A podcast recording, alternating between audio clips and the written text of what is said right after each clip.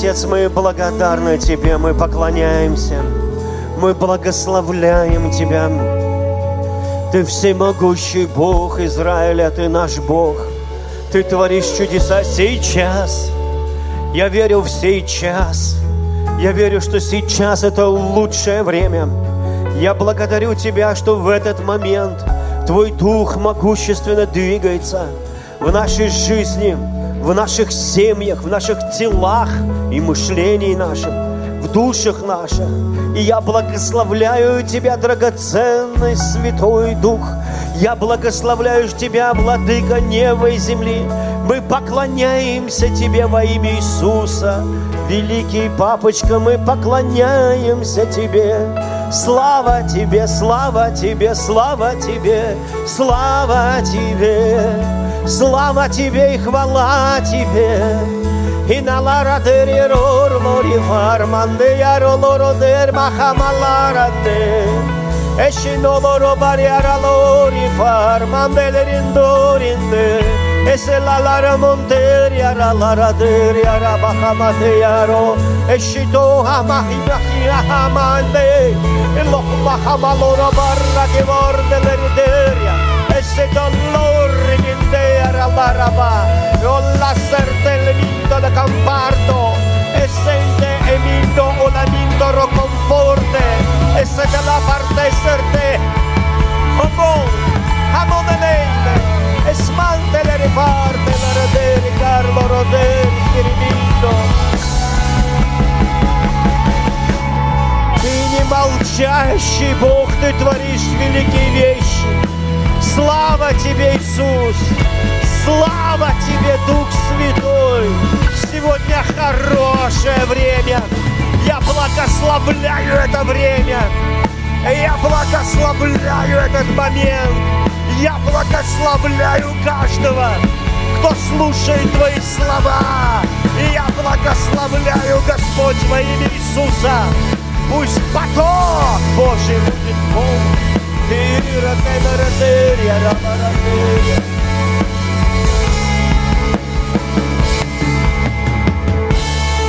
А мы в Твоем присутствии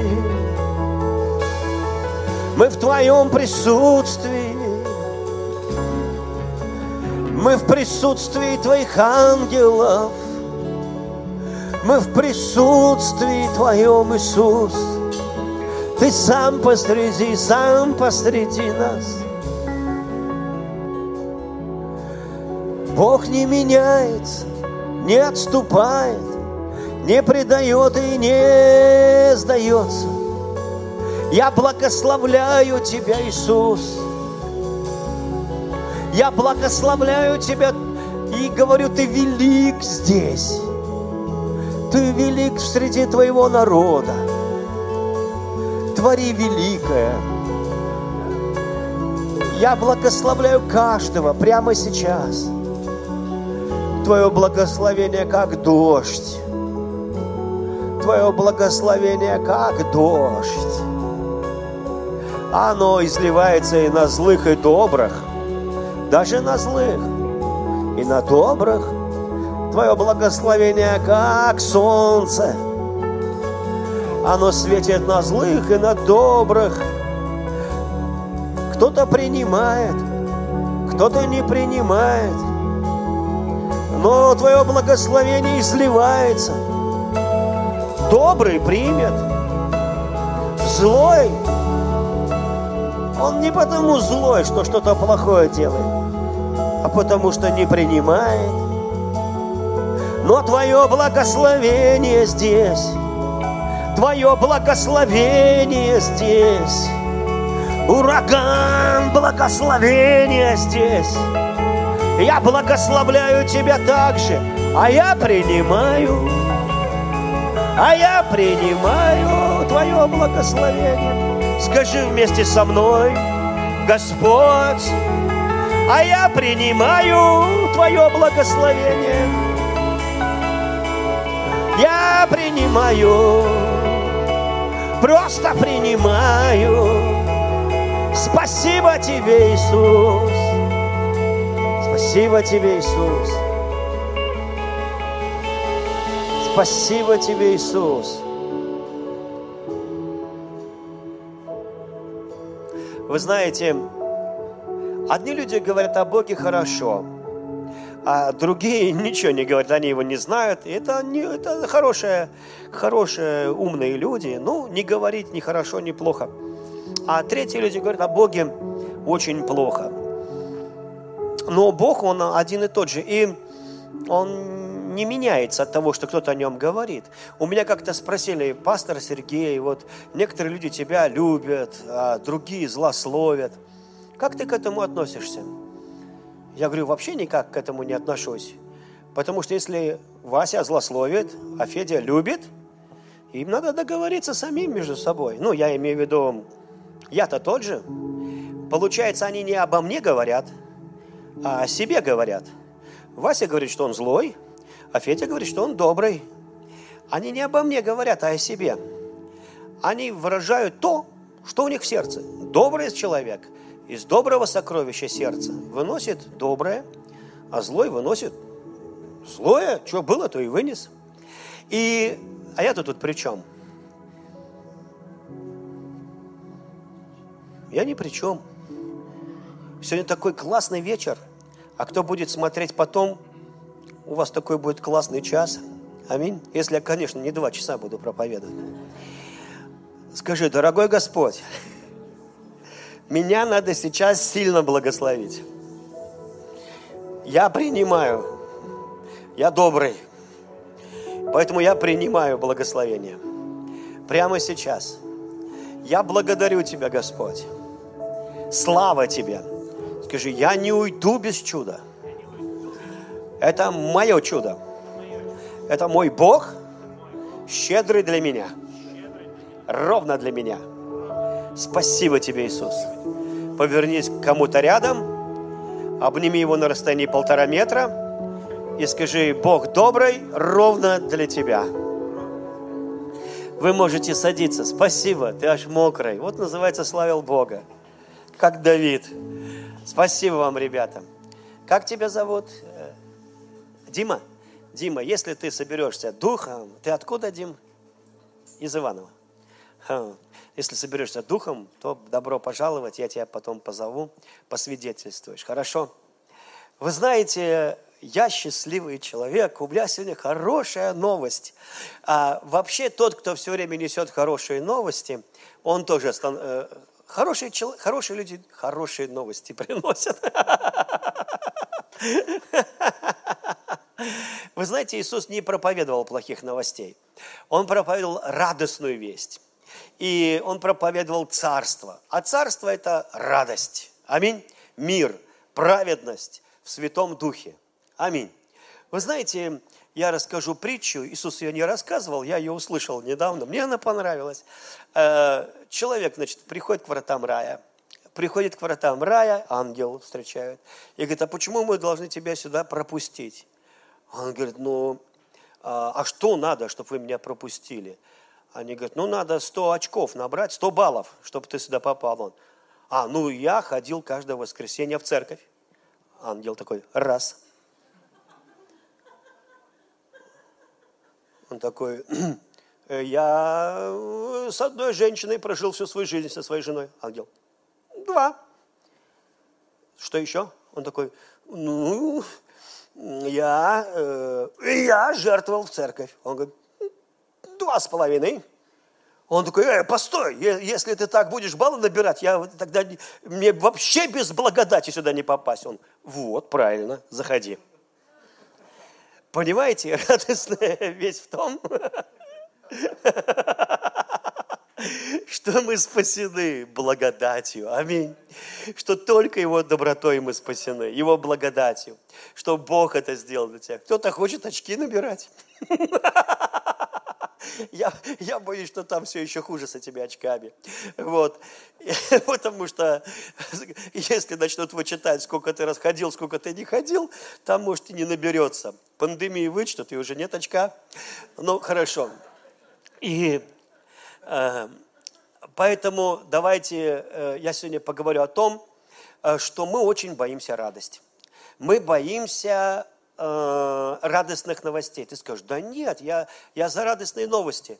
Вы знаете, почему-то я обнаружил, что людей, я сейчас вам покажу это, вы со мной, наверное, согласитесь, что людей пугают вот счастливые новости, они не доверяют им, они не доверяют. То есть я, я помню, как однажды, мне было 14 лет, и я уговорил маму отпустить меня в Крым. Ну, вот, и э, я никогда не видел моря, я никогда не видел моря, у меня была мечта, море, я увижу море. Но вы знаете, я не верил, что это возможно. Во-первых, мне 14 лет, мама меня не отпустит. А, э, но в конце концов, мама вдруг отпускает меня, покупает мне билет. Я не один, конечно, ехал э, с, э, с мамой моей подруги. Они, ма, моя подруга и ее мама, они, ну так, уезжали на три месяца в какой-нибудь пионерский лагерь, там устраивались на работу, вот, и одно, заодно отдыхали. Три месяца так они. Вот. Моя подруга была старше меня, мы с ней дружили, как пацан с пацаном, у нее были свои там ну, то есть я ей вообще под мышку входил. Так, она высокая такая, Ленка была. Я ей так под, под мышку входил. В то, в то время меня девчонки совсем не интересовали. Ну и вот, а у нее были такие тоже парни, которые, мы над ними прикалывались с ней. Вообще было с ней весело. Вот. И меня вдруг взяли. И вот у меня уже есть билет. Я не верю. И вот я уже еду в поезде. И я помню, я зашел в последний вагон, а дверь открыта последнего вагона. Я сел, свесил ноги, рельсы из-под поезда вот так вот убегают, и я орал. А-а-а! Но я не верил, что я увижу море. Мне казалось, поезд перевернется. Понимаете, очень трудно поверить в радость.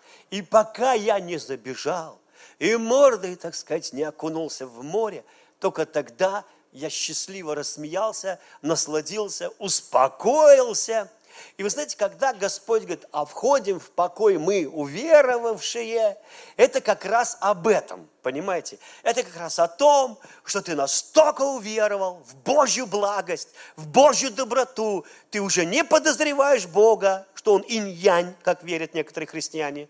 То есть он бывает, он, конечно, добрый, но в нем есть черная точка, которая может тебя обидеть. Но на самом деле, ну и вот, ну или наказать. Вот. Но на самом деле, когда ты раскры... мы боимся раскрыться. Понимаете, ты думаешь, я вот сейчас откроюсь ну, для этого человека, а он раз и предаст меня. Угу. Или я поверю ну, во что-то хорошее, а оно раз и не случится. И мы боимся разочарования.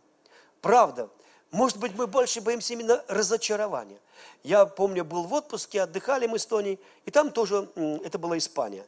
И там гостиница такая дешевенькая, мне кажется, там такой засаленный палас во всей гостинице. Мне кажется, там, вот эти, знаете, кто ныряет, ну, в, в, эту, в подводу, как они, дрен, а? Дайвер, вот дайверы, да. Мне кажется, они вот приходят так вот, знаете, вот в этот номер, не снимая ласт, в кровать прыгают, ну и вот, потому что там такое все было зачуханное. И вот, и там, ну, неплохое питание было. И там русская тоже семья отдыхала. Немножко постарше нас.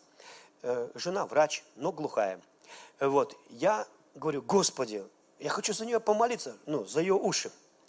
А, вы понимаете, чтобы мне молиться за ее уши, мне тоже надо смелость. Ну, я сказал, ну, если мы еще раз их увидим, то это ты, Господь, значит, надо молиться. Но увидеть должны возле лифта.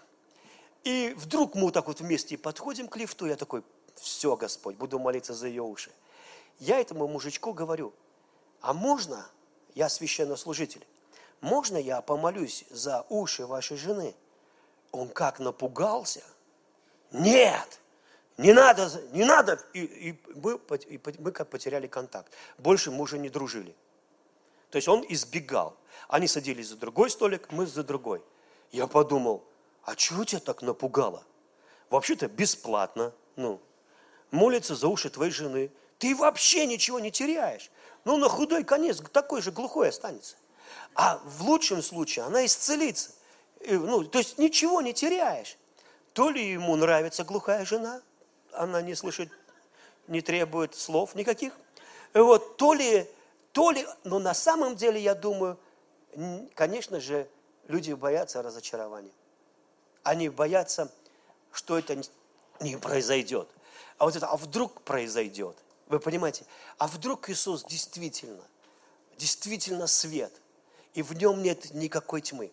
И вы знаете, я вам хочу сказать, что люди, которые верят в злого Бога, это самые бесплодные люди. Потому что в притче о том, как господин раздал таланты, все что-то дозаработали, кроме одного, который сказал так, я знал, что ты злой, э, пожинаешь, где не рассыпал, берешь не свое, убоялся, спрятал тот талант, который ты мне дал, в пакетик его положил, зарыл на три метра. Сейчас откопаю и верну тебе в целости и сохранности. И, и господин говорит, злой, лукавый и ленивый раб. Он говорит, злой. Понимаете, Бог нелицеприятен. Его воля, он, он, она благая, угодная и совершенная. То есть нет такого, чтобы Бог ненавидел каких-то людей. Он любит всех. И Иисус, открывая волю Небесного Отца, Он говорит, нету воли моего Отца, чтобы хоть один человек погиб, хотя бы один. Иов говорит о воле Божьей так. Я познал, после того, как у него была встреча с Богом, он говорит, я познал, что твое намерение не может быть отклонено. То есть мы видим, что Бог сражается за спасение каждого человека. Это его намерение. И его нельзя отклонить также. Оно неизбежно, Бог неизбежно хочет спасти каждого человека.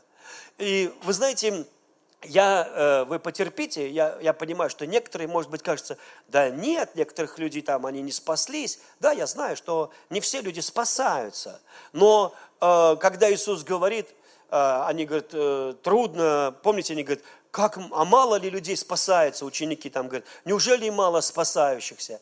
А Иисус не говорит, много или мало, Он говорит, подвязайтесь войти сквозь тесные врата. И он говорит, ибо широки врата, и ведущие, и широка дорога, ведущая в погибель, многие идут ею. И узкие врата, узок путь, ведущий в жизнь.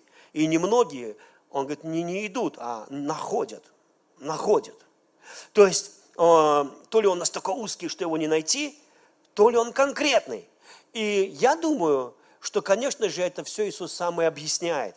Потому что очень часто у верующих складывается впечатление, что христианство – это что-то очень трудное – я помню, и я настолько был готов, вот, ну, перед тем, как прийти в церковь, я уже э, поначитался святых разных, их подвигов. Один стоял на столбе, не сходил с него. Мама уговаривала, сынок, вернись домой. Он нет, он на одном на столбе стоял, ходил также в туалет на этот столб. Там, наверное, знаете, как стая грачей весь столб, наверное, был уже хорош. Вот, и он там стоял, короче, подвиг совершал. И у меня э, другие христианин, он говорил, ешьте меня, черви, плоть мою, ешьте меня. Третий молился, чтобы еще ослепнуть и оглохнуть. И вы знаете, конечно, ты скажешь, ну это же крайности. Да, может быть, это крайности, но они, источник этих крайностей, он от того, что человек хочет получить 100 баллов, понимаете? Он хочет прорваться в небо, что когда он придет, он скажет ангелам, что он это делал, это делал, и вот это делал. И поэтому, поэтому он достоин сюда попасть. Но апостол Павел в послании к римлянам пишет так. Недостаточно дел, недостаточно желания человека. Он говорит, необходима милость. То есть, как бы ты ни старался, что бы ты ни делал, у тебя ничего не выйдет без милости.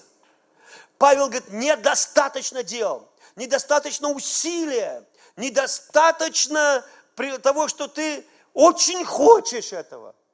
Представляете, мы иногда говорим, если ты очень хочешь, вот тогда будет. Но если ты э, не понял, что нужна милость, то ты будешь очень сильно разочарован. Ты можешь поститься, упаститься, но если ты не поймешь, что это по милости, ты будешь так разочарован. И вот как-то в христианство пришла вот эта непростота, пришла эта сложность, что Богу служить сложно, что крест тяжелый, давит плечи, тра-та-та. Песня такая есть. Вот, вы понимаете, что ты должен взять крест и нести этот крест. И тогда вот, и человек, когда предлагает ему спасение, ему не предлагают радостную весть. Ему предлагают что-то, что уже совершенно не имеет отношения к Евангелию, совершенно не имеет отношения, а что-то, что полностью нацелено на него, на его дела. И если на тебя положили два бревна, и ты понес их, то через некоторое время ты будешь от всего сердца не любить того, кто положил на тебя эти бревна. Потому что это тяжело служить Богу с такими откровениями. Поэтому я говорю вам, крест, который Бог дал нам нести, он надут гелием. Что это значит в моем выражении? Это значит, что когда ты берешь крест – он возвышает тебя, потому что в кресте все Божьи благословения, все Божье благоволение, исцеление в кресте, вся радость во кресте, в кресте. И когда ты понимаешь, что Иисус сделал для тебя, и берешь это на себя, ты говоришь, спасибо тебе, Господь. Я просто недавно ехал в машине и подумал, я спасен, я не иду в ад вообще. Просто Иисус так решил, а я с этим согласился, понимаете? Моя жена не идет в ад. Анечка, Саша, Марик, Ильюха, Сэмик, Эмили, мы все будем на небе. И такая радость меня наполнила, что если бы даже я прожил эту жизнь несчастным, но одно это уже такая радость, что ты вечно будешь жить. Но здесь, ребята, засада. Почему? Потому что вечная жизнь тоже нарисована религиозными красками. Потому что мы представляем себе, что ты оставишь свое бренное тело, тебе дадут белый халат, сандали, ты будешь, конечно, сиять, и вы будете всю вечность с бабусями, дедусями, с гуслями ходить вокруг березы. А это наискучнейшее дело, друзья. Поэтому в рай никто не торопится. Поэтому людей пугают пришествием Иисуса Христа. Этой осенью, говорят, уже Христос придет. У меня для вас новость. Не придет Он этой осенью. Послушайте, я думаю, что и следующий еще не придет. Послушайте. И вот христиане, они сразу, Боже мой, Иисус придет. О, Иисус придет. Так, а я не готов. Я не готов. Как я не готов? Я, во-первых, туда не хочу. Как бы я хочу еще здесь побыть. Пускай здесь пандемия, пускай враги, пускай политика не очень хорошая, пускай еще что-то. Но зато все понятно. Вы понимаете? Понятно все. Да, геморрой не проходит, похоже, только в вечности пройдет. Но там страшнее без геморроя, чем здесь с геморроем.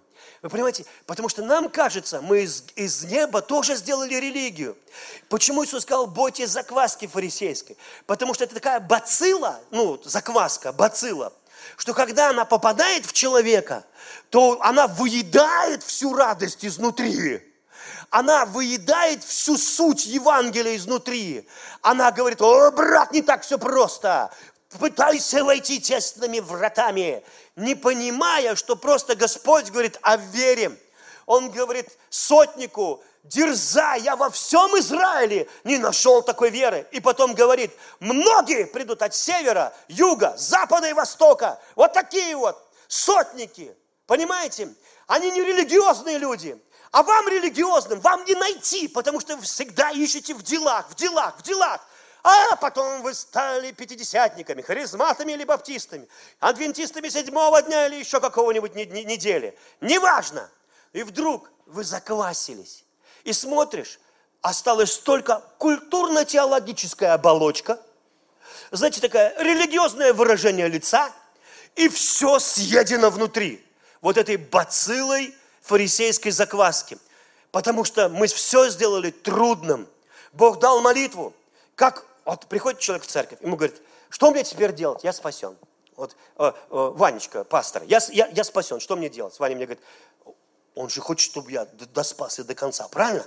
Он говорит, тебе надо молиться.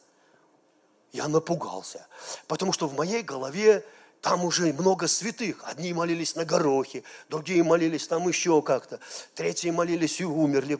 Четвертые молятся непрестанно в монастыре. Пятый еще, я говорю, молиться. Он, он говорит, не бойся. Я говорю, а что это? Это как воздухом дышать, молитва. Это ну, как это общение. Молитва это не что-то такое, трудно. Это общение с Богом. Я, а, общение с Богом. И потом после библейской школы Оказалось, что это не общение с Богом. Оказалось, молитва – это роды.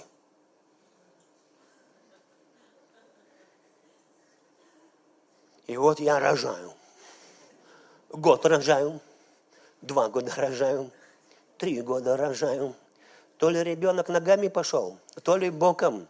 Я рожаю пробуждение, рожаю спасение близких, рожаю спасение твоих близких, рожаю еще что-то.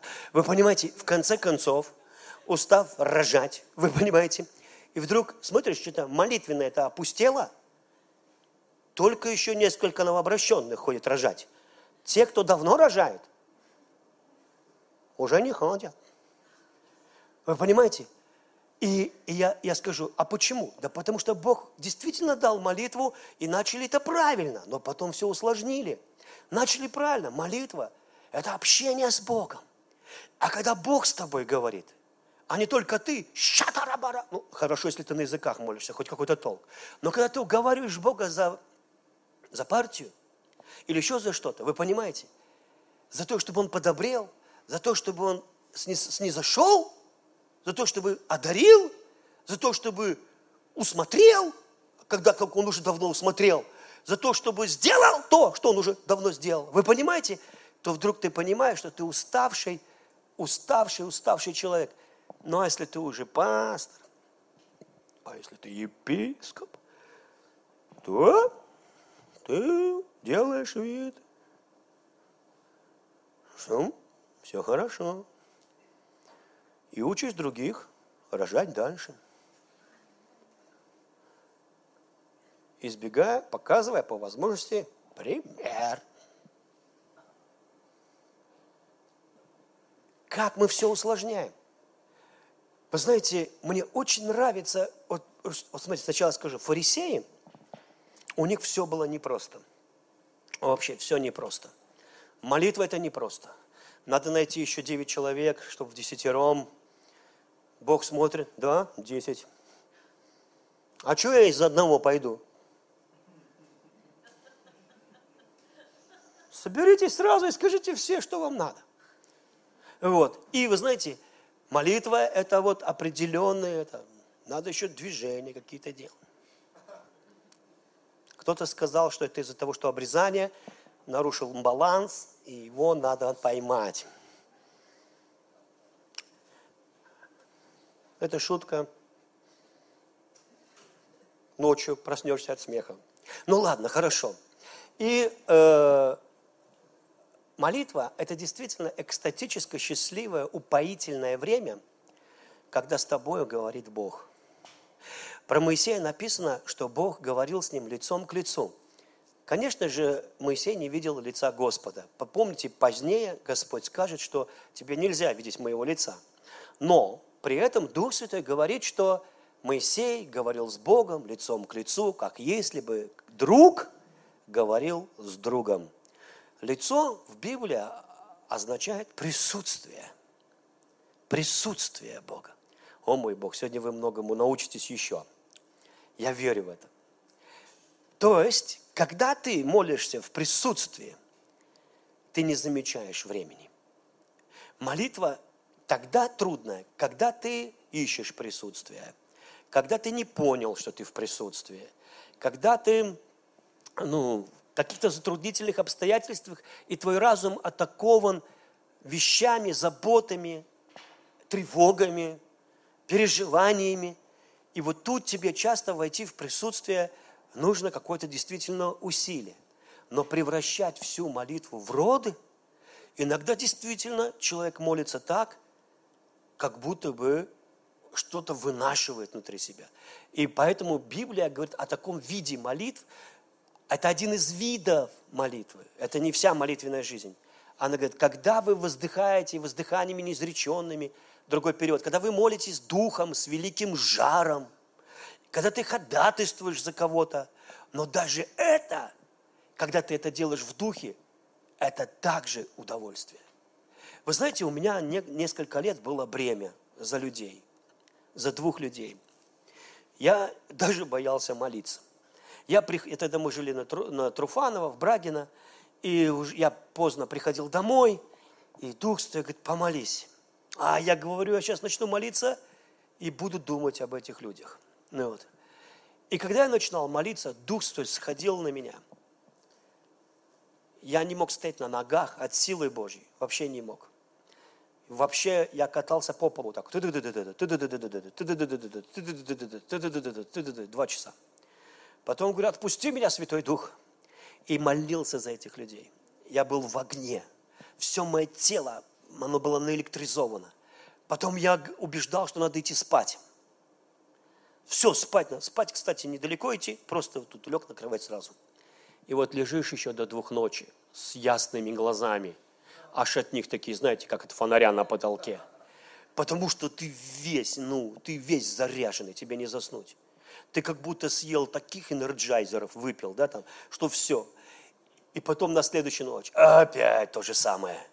Вот, потому что я чувствовал бремя за некоторых людей. Но это один из видов молитвы. Превращать все в это не надо. Потому что молитва – это удовольствие. Я хочу прочитать вам удивительные слова из Библии в современном переводе. Это Луки, 10 глава, 21 стих. В этот час светлое чувство Святого Духа переполнило Иисуса. Как мне нравится этот перевод. И знаете, Иисус всегда был в духе, но иногда это как, уа, как фонтан поднималось в нем. Такое бывало с ним часто. Это было в доме у Закхея, это было, когда он с самарянкой беседовал. И вдруг, когда он заговорил о поклонниках, его так переполнил Святой Дух, что когда ученики пришли, говорит, Рави, кушай. Он говорит, а, у меня есть пища, которую вы не знаете, я уже сыт. Я уже сыт. А, у меня было такое служение, где я это познал. На этом служении исцелялись люди, бесы выходили из людей. Меня потом, это, говорит, заканчивай собрание, там у них регламент. Служение должно было два часа, оно три, четвертый час. Никто из зала не уходит. Собрание было на улице, в палатке. Э, я помню, мне сказали, что сюда батюшка зашел, православный. И он рассказывал, что я пошел посмотреть, что там пятидесятники делают. И когда, говорит, я подошел к палатке, на меня сила Святого Духа оброшил, батюшка говорит, я упал на лицо и прорыдал просто. А я не знал, что он там, там большая палатка, я не знал, что он заходил. После этого я вышел на улицу, какой-то юноша подошел ко мне, он ДВРовец, ребенок, э, бывший, э, ребенок верующих родителей, и говорит мне, у меня девушка, она чего-то, вот, а я, а эта девушка, я думаю, что-то он какую-то пургу говорит. И вдруг он падает на коленки, начинает скулить, как собака, кланяется вот так вот мне и назад ползет – и я понимаю, что это бесы. Я говорю, дьявол, выйди из него. И он раз его ну, оставил ли бесы, он расслаб и лег. Потом встал, был абсолютно свободен. Три дня я не мог есть. Три дня на моей коже везде было электричество. Как электричество. М-м-м, вот так вот все время. Я хотел кого-нибудь поймать, помолиться, воскресить из мертвых кого-нибудь. Вы понимаете? И вот когда Иисус здесь заговорил, именно это состояние описывается. Несмотря на... Или когда сила вышла от него. Помните, женщина прикоснулась к нему. Иисус как бы... На самом деле он как зарядился. Это не то, что из меня вышла сила. О! Иисус такой, о, кончилась сила. Нет, это когда высвободилась молния, и ты, и ты еще в 10 раз зарядился больше. Вы понимаете? И, и это настолько мощно. И так далее. И здесь он говорит, в этот час светлое чувство Святого Духа переполнило Иисуса. Он сказал, благодарю Тебя, Отче, Господь неба и земли. Он просто воскликнул, слава Тебе, Бог, неба и земли. Аллилуйя. Что? Что такое? Они там изгоняли бесов, вы понимаете? Ну и многое другое делали, вещи чудесные делали – и они говорили, бесы повинуются нам. А Иисус говорит, не радуйтесь тому, что вам бесы повинуются, радуйтесь тому, что ваши имена записаны в книге жизни. И вдруг, вот от этого его переполнило. Слава тебе, Отче, небо и земли! И вот он, классный этот перевод. Я его читаю. Ты открыл это простой душе. Ты открыл простой душе тайну, которая спрятал от мудрецов и мыслителей. Так, Отче, в этом было твое благоволение. Посмотрите, вот ты открыл простой душе, скажи, простой душе, тайну, спрятанную от создания мира. И скрыл это от мудрецов, мыслителей, потому что мудрецы, мыслители, фарисеи, идешь с ними, они все усложняют. Они говорят, да, исцеление, но Бог чему-то учит тебя. И у них куча поводов, почему ты не можешь получить. Потому что на самом деле они боятся радостной вести. Павел говорит, что меня гонит за радостную весть. Понимаете, он, его преследовали за то, что он все делал простым, за то, что Евангелие – это радостная вещь, что любой человек, который призовет имя Господне, спасется. Любой человек, любой, вы понимаете, который говорит, Иисус, я благодарю Тебя. И одна из моих любимых историй, а, я сейчас вам это покажу, Господь, помоги мне, я быстро, быстро, я, я не хочу в эту тему углубляться, но это надо, надо, надо. И вот Иисус висит на кресте. Сейчас мы э, к этому еще в конце проповеди вернем. Он висит на кресте. Слева разбойник, справа разбойник. В другом переводе один злодей, другой злодей. Два злодея. Слева и справа по злодею. Исполнилось Писание, и к злодеям причтен был. Иисус висит на кресте, Он не проповедует. Вдруг один злодей говорит – чтобы угодить, видно, публике, которая там. Знаете, он говорит, спасал себя, спаси нас, сойди с креста и нас сними. Второй злодей говорит, ты что говоришь? Мы с тобой за дело здесь распяты, а он ничего не сделал. И потом поворачивает голову к Иисусу и говорит, учитель, вспомни меня в царстве твоем. Это был лидер, который вот эту шестерку шныря остановил. Два злодея, вы понимаете? Два негодяя. Что они делали? Грабили, убивали, насиловали, я не знаю, что они делали. Крайне нерелигиозные люди. Но посреди свет.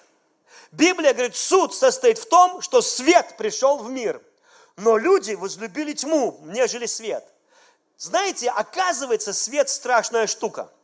Я помню, однажды э, подошел к человеку, говорю, привет, поздоровался с ним. Он как побежал от меня, как будто я это коронавирус, э, свиной, куриный грипп и еще по чуть-чуть египетский. Ну и вот, и он, не надо, не говори мне, ты что, не говори мне! И через дорогу туда.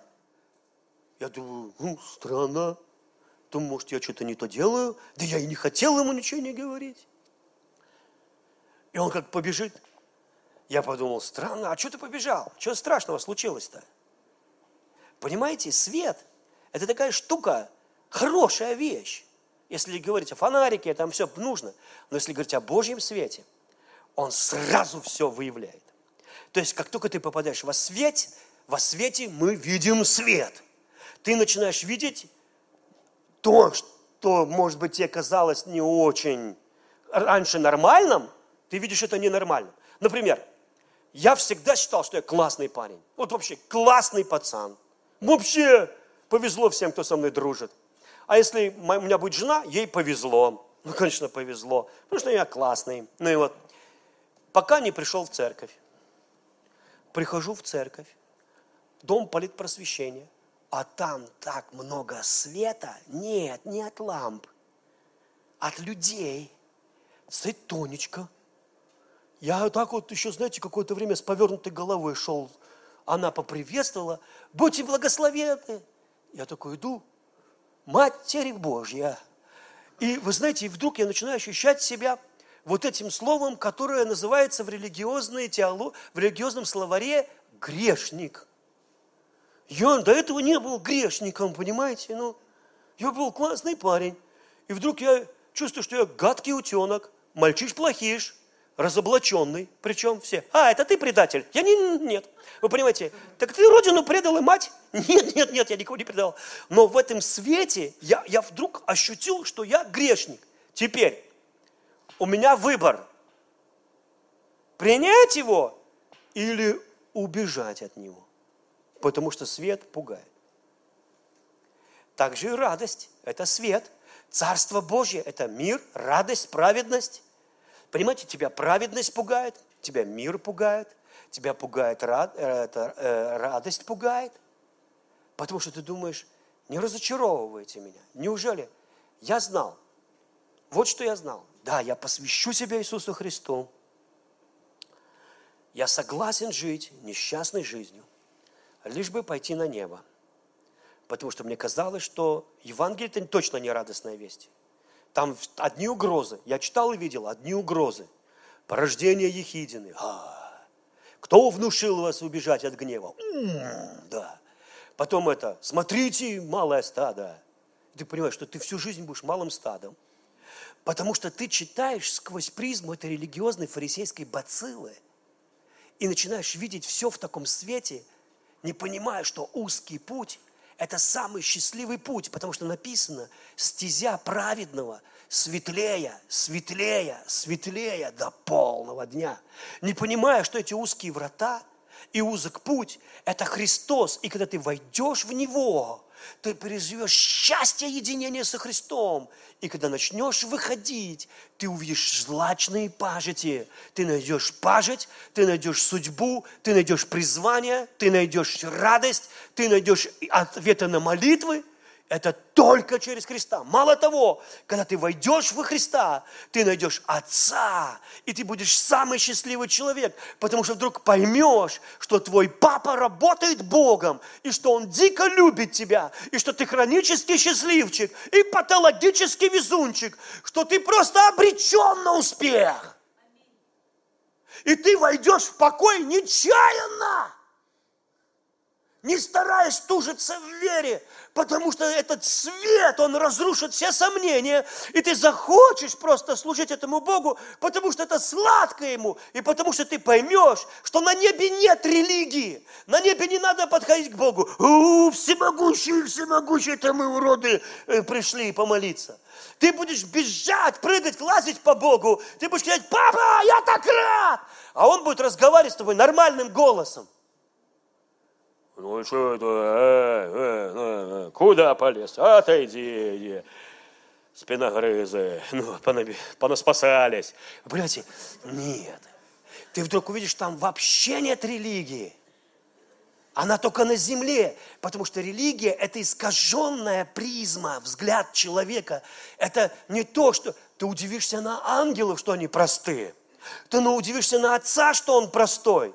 И ты поймешь, что Иисус простой – очень простой, что с ним комфортно, что с ним так комфортно, и что часто дети подбегали к Иисусу и говорили, ты такой смешной Иисусу.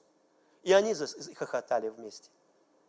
А когда он проповедовал Нагорную проповедь, блаженный нищий духом, эти дети вообще с мест не сходили вот так вот, три года, пять лет, вот так вот сидели, потому что от Иисуса исходила такая доброта – такая простота, такое приятие, такое счастье, такая теплота. И ты никуда не хотел уходить.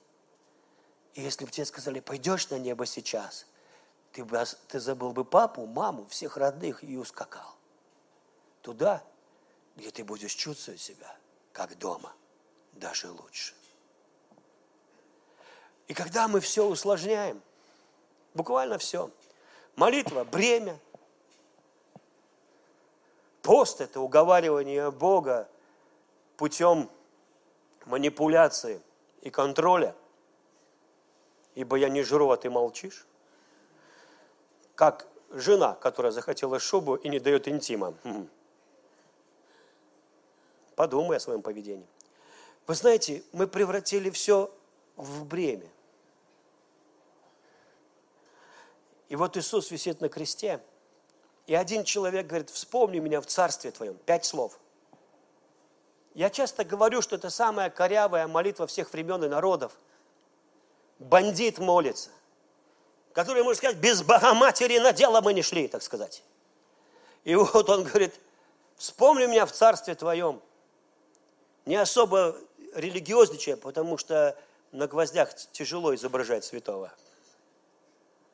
Иисус поворачивает к нему лицо и говорит, истинно говорю тебе, ныне же будешь со мной в раю, в раю.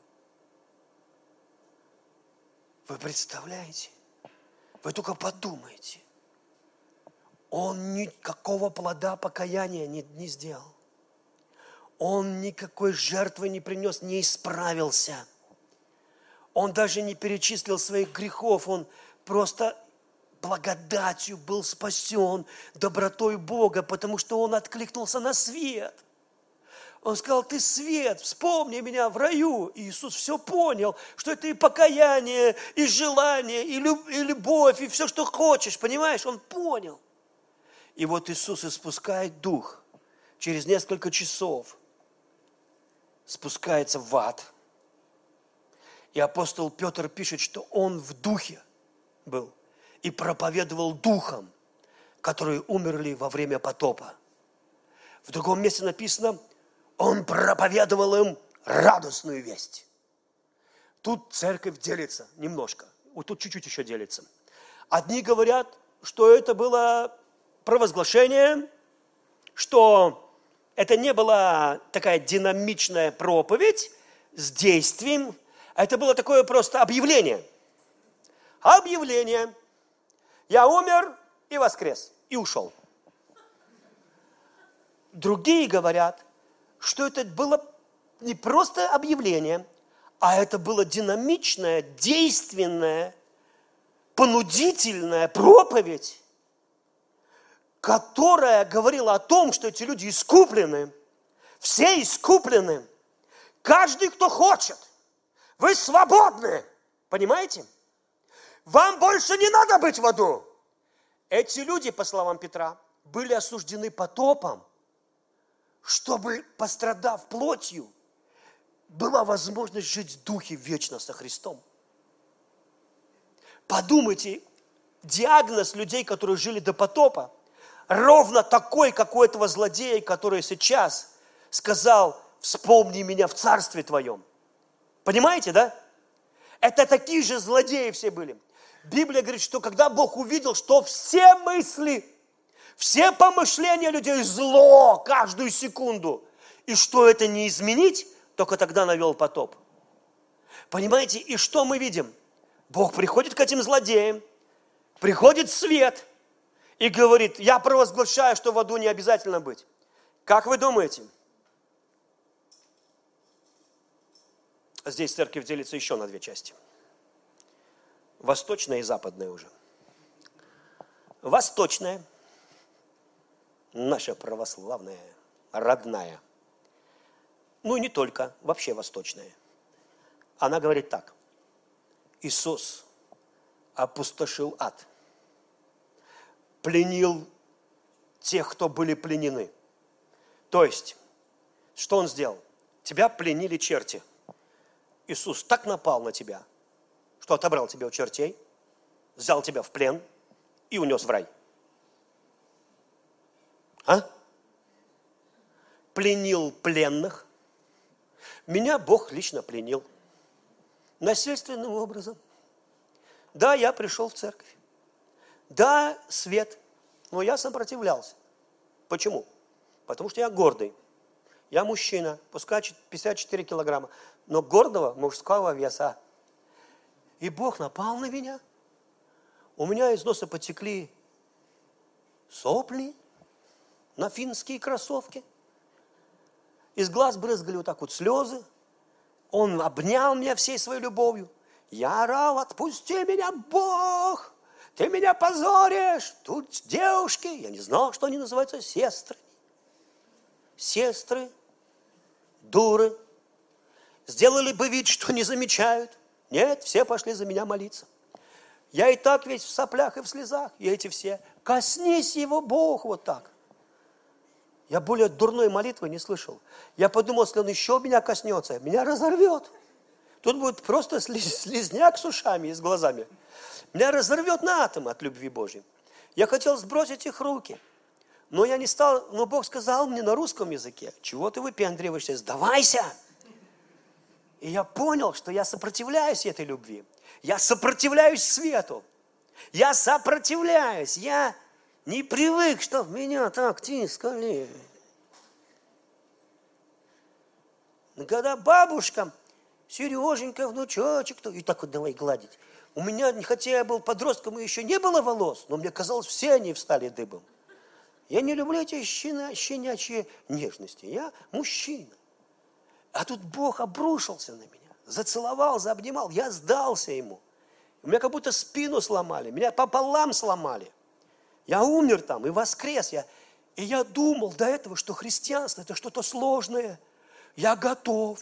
Что надо делать, Господи, чтобы спастись?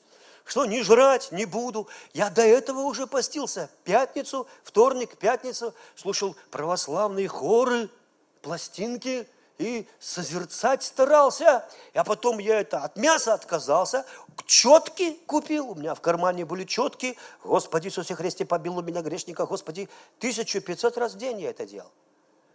Я готов был к подвигу. Я хотел сделать... А вместо подвига на меня напали, затискали, заобнимали, унесли насильственно в рай. Три месяца. Я думал, что христианство – это капут юмору, нельзя смеяться, веселиться нельзя, потому что Христос умер, а ты веселишься, собака. Кто тут веселится у нас, когда Христос умер за нас? Вы понимаете, ты, я думал так. Но, но Дух Святой – это такая радость, что Христос, оказывается, воскрес. И Он живет в тебе, и Он будет всегда и от этой радости, которую я не мог объяснить, от счастья, от того, что я не сирота, что у меня папа Бог, от этой простоты, я три месяца смеялся, не останавливаюсь. У меня, у меня даже у меня затылок болел от смеха, вы понимаете? Потому что я не знал, что Евангелие такая хорошая штука. А потом пришла бацилла, закваска закваска выедает всю внутренность радости. Закваска говорит, ты чего радуешься? Ты же согрешаешь, ты же ошибаешься, ты то и то. Ты опять огорчил Господа. И бедный Господь, Он всегда в огорченном состоянии. Потому что все все время его огорчают. Из-за этого он постоянно вынужден ругаться и на всех негодовать. И очень часто я слышу таких пророков, у которых огорченный Бог. Он у них, знаете, я помню, один парень с ужасом, со страхом мне написал, пастор Сергей, вы его так проповедуете? И радость у меня. Я знаю, что такая радость от Бога. А потом я думаю, нет, не надо радоваться, что-то он не то. Пропа... А неужели правда? Все так хорошо. Потом я вспоминаю, в YouTube зашел, там какая-то старушка умерла. Идет по аду, а там харизматы, пятидесятники, баптисты. Одна женщина, у нее все руки в крови. Я спросила у нее, почему у тебя руки в крови? Она, Господь меня бросил в ад – это кровь грешников, я им не проповедовала. И тут Лукьянов со своим радостным Иисусом, который говорит, ты мне ничего не должен, я спас тебя безвозмездно. А? То есть бесплатно для тебя. Это дар. Но мы не верим. Дар. Куда устраивается на работу? Это дар. Вы понимаете? Потому что нам очень трудно в это поверить. И вдруг Иисус подпрыгивает от счастья, переполняется Святым Духом. Папа, слава тебе, ты открыл это простым людям, простым людям тайны, тайны спрятаны от века, что Бог добрый, что Он спасет нас бесплатно, что Он умрет на кресте за нас, проявит свою любовь. И вот когда мы пугаемся этой радостной вести, нас пугает то, что, может, действительно, так вот, в восточной теологии, в восточной церкви, получается, что Иисус спустился в ад. И они говорят, разрушил ад и смерть. Правда, утверждают, что ад, которого больше нет, и смерти, которой больше нет – все-таки есть, то по одной единственной причине – из-за злой воли самих людей. Итак, Иисус спускается в ад, проповедуют радостную весть. Их, возможно, свет бесит, а возможно, радует. Как вы думаете, все, в ком был отклик на свет, вышли из ада? Точно так же, как этот злой разбойник, который сказал, вспомни меня в Царстве Твоем. Как вы думаете, могли ли там оказаться люди, которые сказали, иди отсюда, мы не хотим? Могли. Потому что, потому что Бог не заставляет спасаться. Вот почему Иисус скажет так. Суд состоит в том, что свет пришел в мир, но люди полюбили больше тьму. Иди, мы не хотим. Потому что для них быть в присутствии Божьем больнее, чем быть в аду. Настолько они тьма. А может быть, некоторые великие богословы говорили, а может быть, и все спасутся. Но утверждать это нельзя, потому что мы этого не знаем. И Павел пишет так, мы все знаем сейчас только отчасти. Мы видим, как тусклое стекло, гадательно. Мы не знаем. Но думать можно. Думать можно. И я вам хочу сказать, думать безопасно. Потому что Иисус 70 раз в Новом Завете просит думать. А как ты думаешь? Если бы мы думали, что Иисус такой, Он говорит, за кого люди почитают меня, как вы думаете? Одни говорят, за Еремию он стоп, как ты сказал? Я за Еремию в ад. Ты ошибся. Кто-то еще имеет версии? А ты что думаешь? Нет, думать можно. И в присутствии Божьем думать безопасно. Ты можешь ошибаться. Это нормально. Потому что свобода – это наше призвание, и оно подразумевает думать, верить так, потом передумать, научиться, а потом понял, понял что неправильно, и переучиться. Потому что мы все растем, пока не придем в возраст полного и Христа. Аминь, такой, какой Он. И будем понимать, как Он только там. Но восточная версия мне больше нравится. Потому что западная скучновато. Западная говорит так. Он спас только хороших только тех хороших. Ну, правда, некоторые говорят, не только хороших, но те, кто поверил.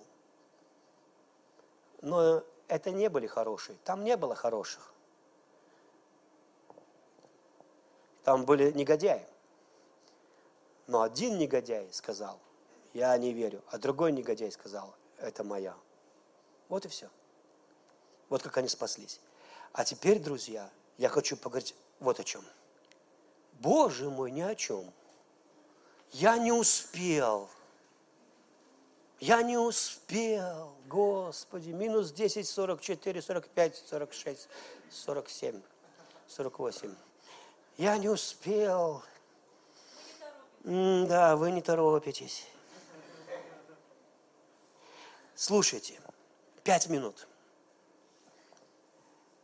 Когда ты научишься принимать Божью любовь, и начнешь без страха верить. Что такое, Иисус говорит, вы не получаете по неверию вашему. И мы думаем, а, -а у меня мало веры.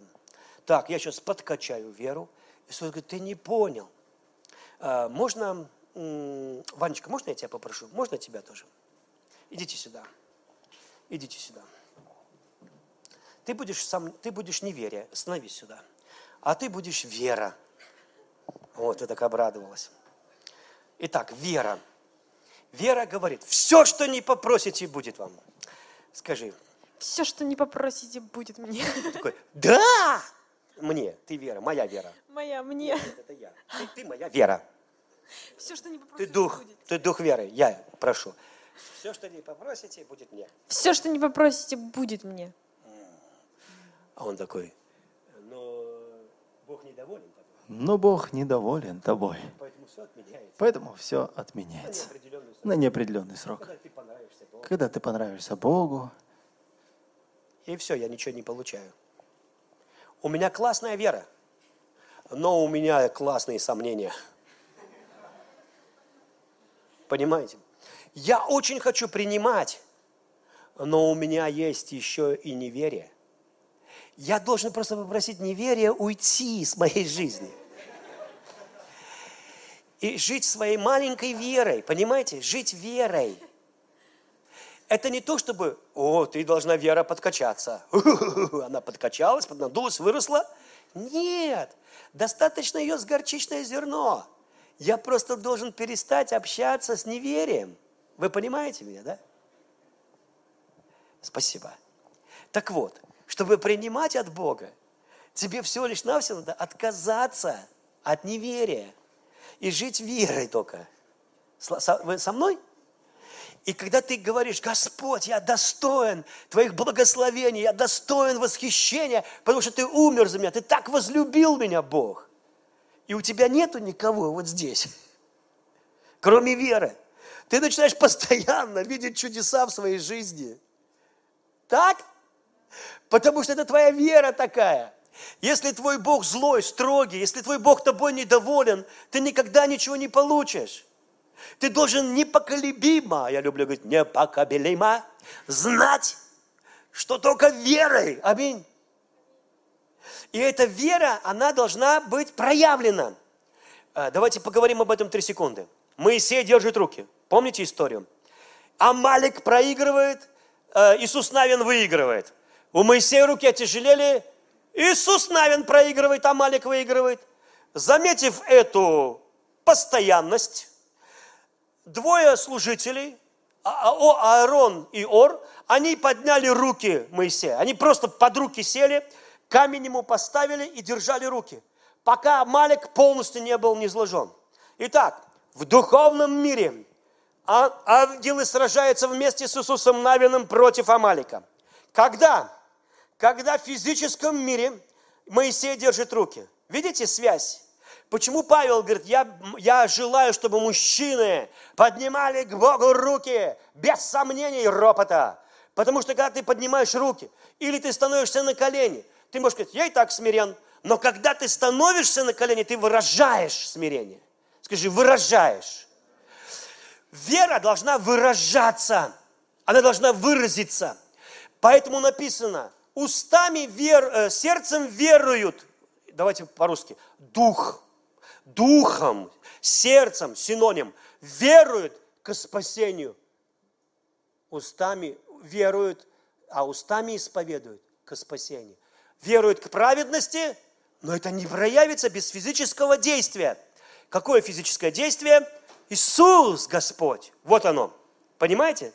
Елисей, Елисей спит, просыпаются от того, что их окружили сирийские войска слуга Елисея говорит, господин Голя, Голя, нам нас окружили враги. Тот говорит, а тех, кто с нами больше, тех, кто в мире. Что он делает? Он сердцем верит, устами исповедует сейчас. Этот нет. Этот говорит, да какое, да мы погибнем. Он говорит, Господь, открой ему глаза. И тот начинает видеть в духе то, что видит Елисей, и мир, радость приходит к нему. То есть вера, она должна быть проявлена. Вот почему написано, что ибо так возлюбил Бог мир, что проявил эту любовь. Как проявил? Он отдал Сына Своего на крест. Понимаете, да? Библия говорит, а любовь имеет доказательство. В другом переводе, оно имеет проявление. Она проявилась в том, что Бог отдал Сына Своего. Бог не просто говорит, думает, я люблю вас. Он так думает. Он это проявил явно доказал, проявил это. Он отдал сына, он проявил это.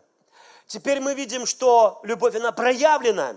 Мы видим Иисус моет ноги ученикам. Он мог говорить, ребята, я люблю вас. Но он решил это как-то проявить. Он встал на колени, взял таз с водой, умывальницу, там что там, полотенце, мыл ноги и проявлял это. Понимаете? Просто проявлял это. И Петр это проявление не мог выдержать. Да все нормально с любовью Христа было, пока не началось проявление.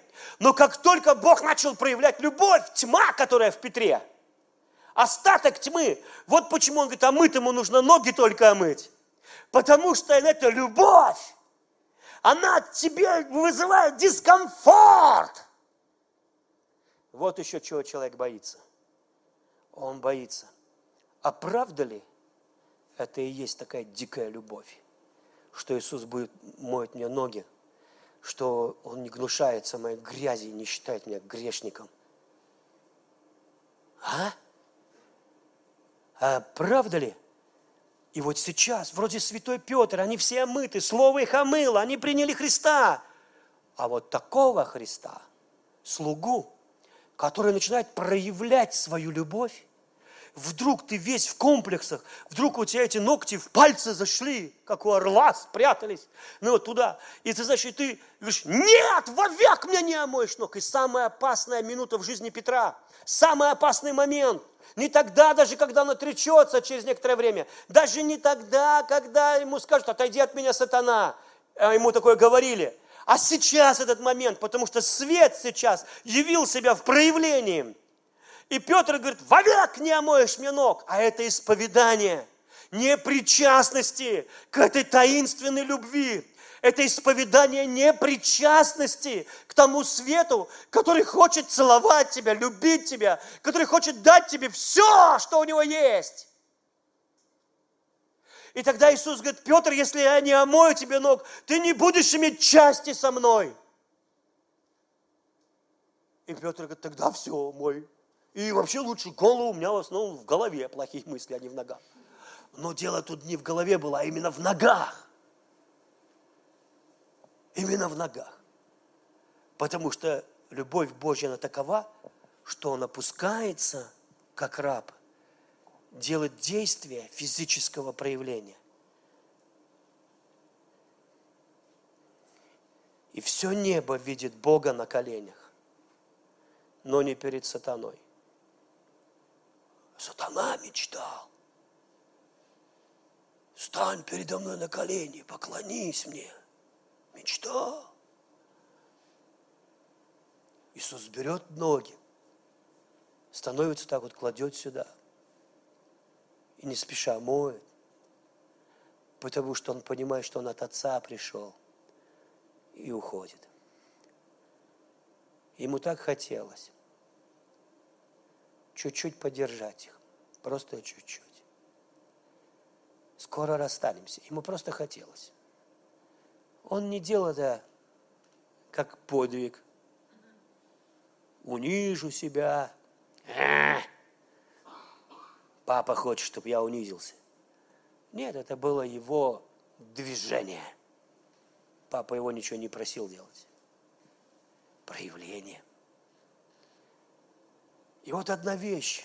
Если ты не примешь, вы слышите меня – если ты не примешь сейчас эту любовь, ты не отдашь. Тебе не будет части, тебе нечего будет отдать. Многие жены, они не знают, что их муж любил. Он никогда это не проявил. Многие дети, они не знают, что их родители любили – и родители так удивляются, что дети не звонят, не хотят их видеть, потому что они считали, что подзатыльника достаточно, чтобы проявить любовь. Иди сюда, балбес.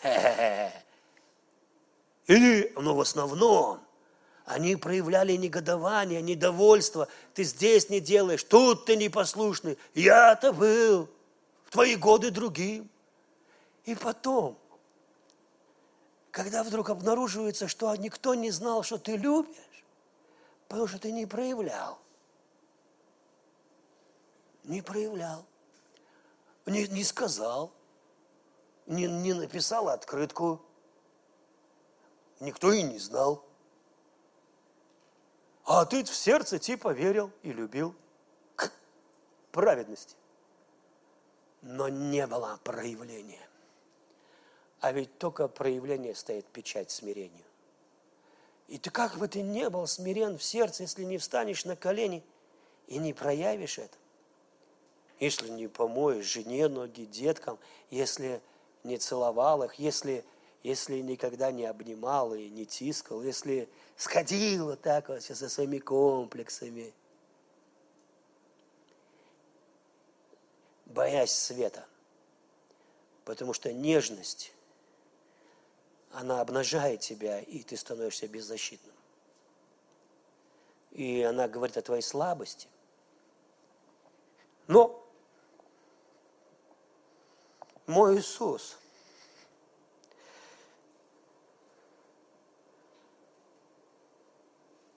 Я хочу закончить уже. Сейчас, секундочку.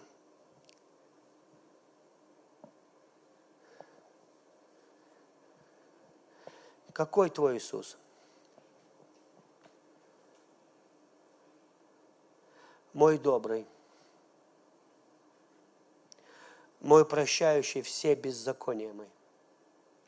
Мой Иисус сладкий. Мой обольстительно хорош Иисус.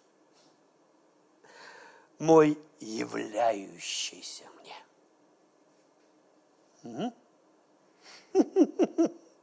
Мой Иисус всегда помогающий мой расточительный, расточительный, мой все покрывает, мой всему надеется, мой все переносит, мой Бог не помнит зла вообще. А твой?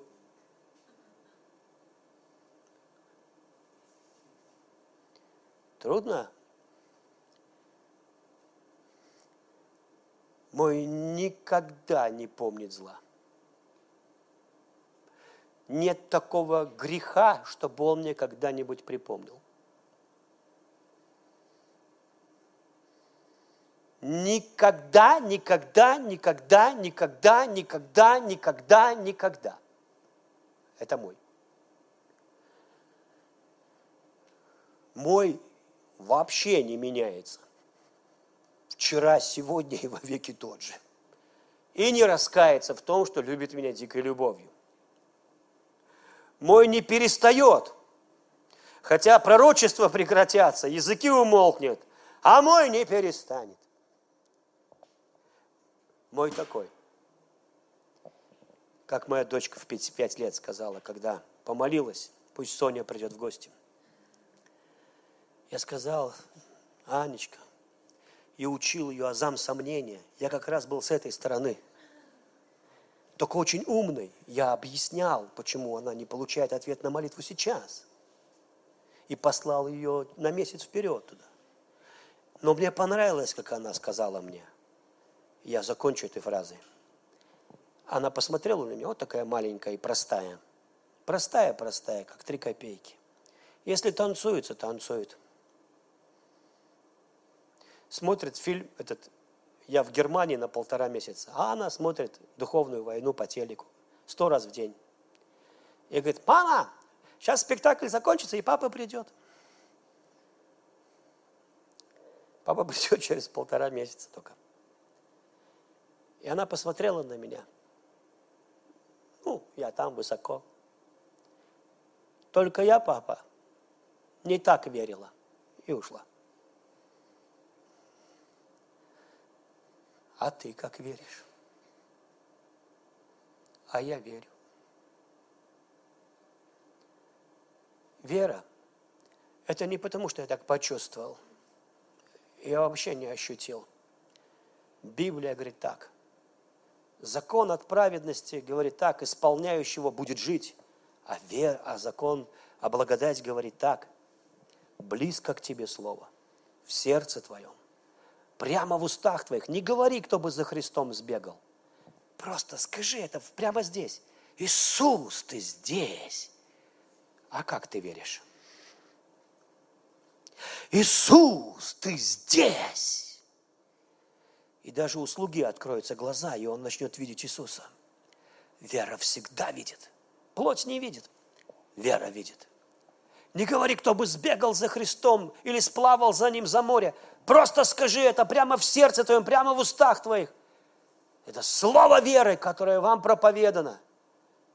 а не слово мудрости человеческих, не слова, которые стоят там, вот с этой стороны. Выросли за пять богословских школ. Меч духовный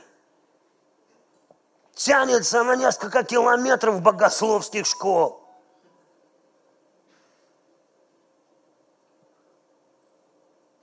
Броня праведности сползает и держится на подтянутых ягодицах со всей силы тяжелой праведности. Этот меч так долго не вынимали из ножен, что все бесы куляются от смеха и ржут над этим горе-богатырем, который даже прыщ не может исцелить, оставив только форму.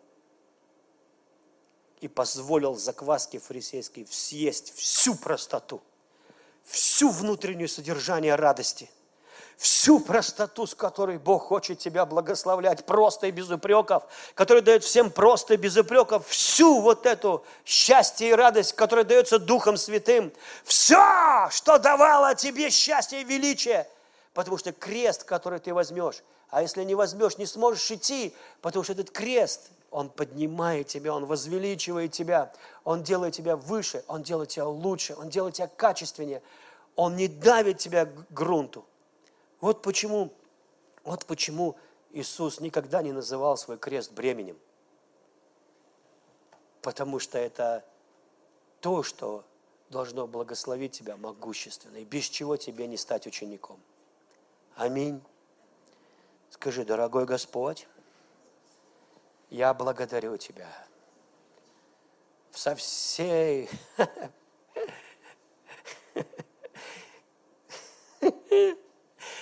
Когда мы были в Америке, мы подружились с двумя ребятами, их женами. Они нас встретили и сказали сразу, вы думаете, мы простые? Мы не простые. Они такие классные.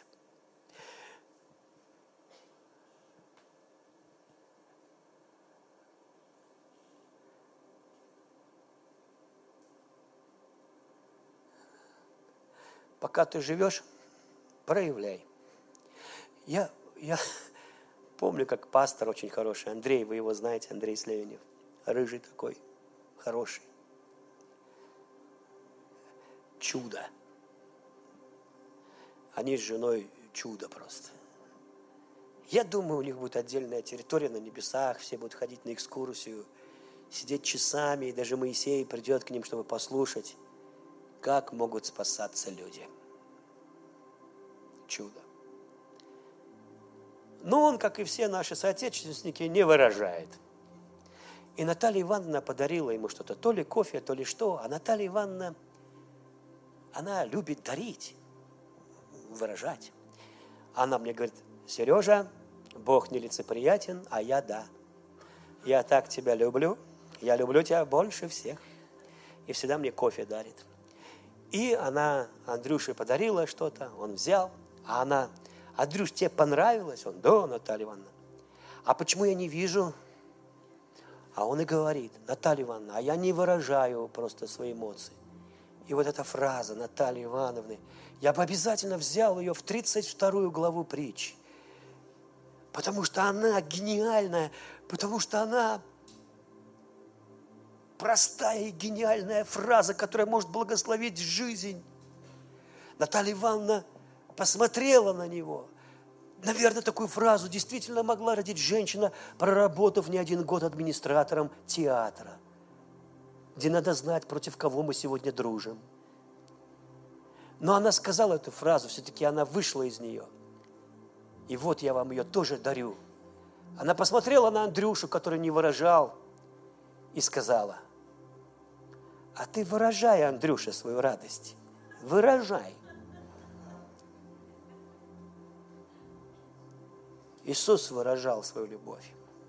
Он тискал людей, обнимал, брал за щеки вот так вот. Маловеры. С ним было классно. Мыл ноги. Знаешь, как трудно это выражать? Если вы будете выражать, парни, вы можете девушку завоевать. Но не используйте это как хитрый маневр. Выражайте это, когда и завоюете. Я до сих пор стараюсь учиться. И когда моя жена говорит, ты что-то мне сегодня ничего не говорил. Это, мы, это уже не она виновата, это я. Не достиг я еще совершенства. Но я это понимаю. Выражайте свою любовь к Богу, поднимайте руки Ему и просто скажите, Иисус, я люблю Тебя. А когда смиряетесь, встаньте на колени, выразите это и скажите, мое, все мое Твое. Выражайте любовь маме, выражайте любовь. Может быть, она не выражает. И когда вы подойдете, она может, как Петр, не надо меня вот тут это трогать. А вы все равно выражайте. Святой Дух, нас надо очень сильно благословить. А я верующий прямо сейчас. И я верю, что прямо сейчас мы под ливнем, просто под ливнем божественных благословений. И здесь нет ни одного человека с низкой, маленькой судьбой – но здесь есть люди, которые принимают. И они говорят, я, я все приму, я научусь принимать. Научусь принимать и научусь выражать, отдавать. И я благословляю каждого, и пусть на них сойдет благословение, набросится на них. Пусть оно проявится в их жизни, и то, что им не давалось, дано им. То, что они ждали, может быть, годами, им не надо ждать. Я прямо сейчас провозглашаю эту божественную благодать на их жизни. Потому что мой Иисус обожает выражать. И Он не один раз это сделал. Он каждый день непрестанно выражает, печется, заботится о нас, подкладывает нам пищу. Выражает. И у того, у кого открыты глаза, он видит это в супе, это в тарелке. Он видит это в маминых руках, он видит это своей бабушке. Я не знаю там, он видит это в дожде. Потому что славой Божьей полна земля, и тот, кто под славой, всегда видит только славу. И я благословляю, потому что дождь сходит на всех, и добрые примут дождь. А он сходит и на злых, и на добрых, но добрые примут. Добрые скажут, мой ноги, Иисус, сделай, что хочешь. Я так тебя люблю. И солнце светит на злых и добрых, но добрые заметят. Добрые скажут, спасибо, Бог. Я тебя люблю, Иисус. Ты такой хороший. И теперь посмотрите. Амалик проигрывает, потому что Моисей выражает духовную победу, держа руки – и это выражение победы и власти. Но у него есть Ор и Аарона, и они держат его руки. А Иисусу тоже помогли. Ему помогли держать руки два гвоздя. Они помогли ему держать руки шесть часов. Пока архангел Михаил мочил Амалика, сатану, Иисус держал свои руки, и гвозди помогали ему. И когда тот замочил дьявола, Иисус закричал, свершилось. И ад, и он ушел в ад на три дня. Он пришел туда с этими руками и сказал, ребята, вы искуплены, все оплачено, все спасены благодатью. Это радостная весть. И кто там, наверное, сказал, да, да, и они ушли, покинули, потому что ключи от ада и смерти у Иисуса. И он его расхитил. Может быть, кто-то и остался, я не знаю. И потом он поднялся, и, и его увидели женщины. Они подумали, садовник. А он говорит, не прикасайтесь, я еще к папе не пришел. И потом он воскрес, поднялся на небо. И он сказал, я с вами каждую секунду во все дни до скончания века. Я никогда вас не оставлю. О, драгоценные, я никогда не называюсь рабами. Вы мои друзья. Вы простые люди. Я открыл вам тайны. И эта тайна такая простая. И по-русски ее можно сказать. Бесплатно. Совершенно бесплатно. Все совершенно бесплатно. Приходите хорошие, приходите злые, приходите, потому что это доброта, и это дождь для всех. Вот такой Иисус. А это скандал для любителей закона, для любителей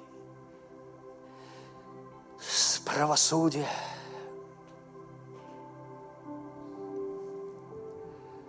Пусть на вас сойдет благословение прямо сейчас. Вы не останетесь прежними. Вы слышали слово. Если у вас был такой кризис, финансовый кризис, я объявляю финиш этому кризису, я вас благословляю. Дождь на вас. Дождь на вас. Финансовый ливень. Я так верю, поэтому имею смелость это сказать. Я благодарю Тебя, Отец, потому что мой Бог расточительный Бог, духовный ливень, откровений, премудрости, переживания Бога. Это Твое, говорит Господь, я Твой. Я Твой, говорит Господь. Я хочу быть всегда Твоим. Что тебе нужно? Скажи. Все, что ты попросишь, говорит Господь. Только без этого, без этого парня, которого изображал Ваня. Со самой своей маленькой верой. Ага, чудеса приходят, приходят, приходят. Сейчас хорошее время просить или принимать. Если не трудно, давайте мы встанем. Я хочу спросить, кто-нибудь, вы первый раз здесь, и вы еще не принимали Иисуса, а вам надо это сделать сейчас, и надо это выразить. Иисус говорит, кто не постыдится меня перед людьми, того я не постыжусь. И исповедую Его имя перед Отцом и ангелами. Поэтому, если вы первый раз, придите вперед, я буду молиться за вас. И вы переживете чудо. Есть те, кто первый раз пришли? Можно видеть руки? Есть кто там? Уже все не... Есть? Спроси у того, надо его застучать, если он прячется. Все спасены. Отец, во имя Иисуса мы поклоняемся Тебе, мы благословляем Тебя прямо сейчас. Спасибо Тебе, Дух Святой.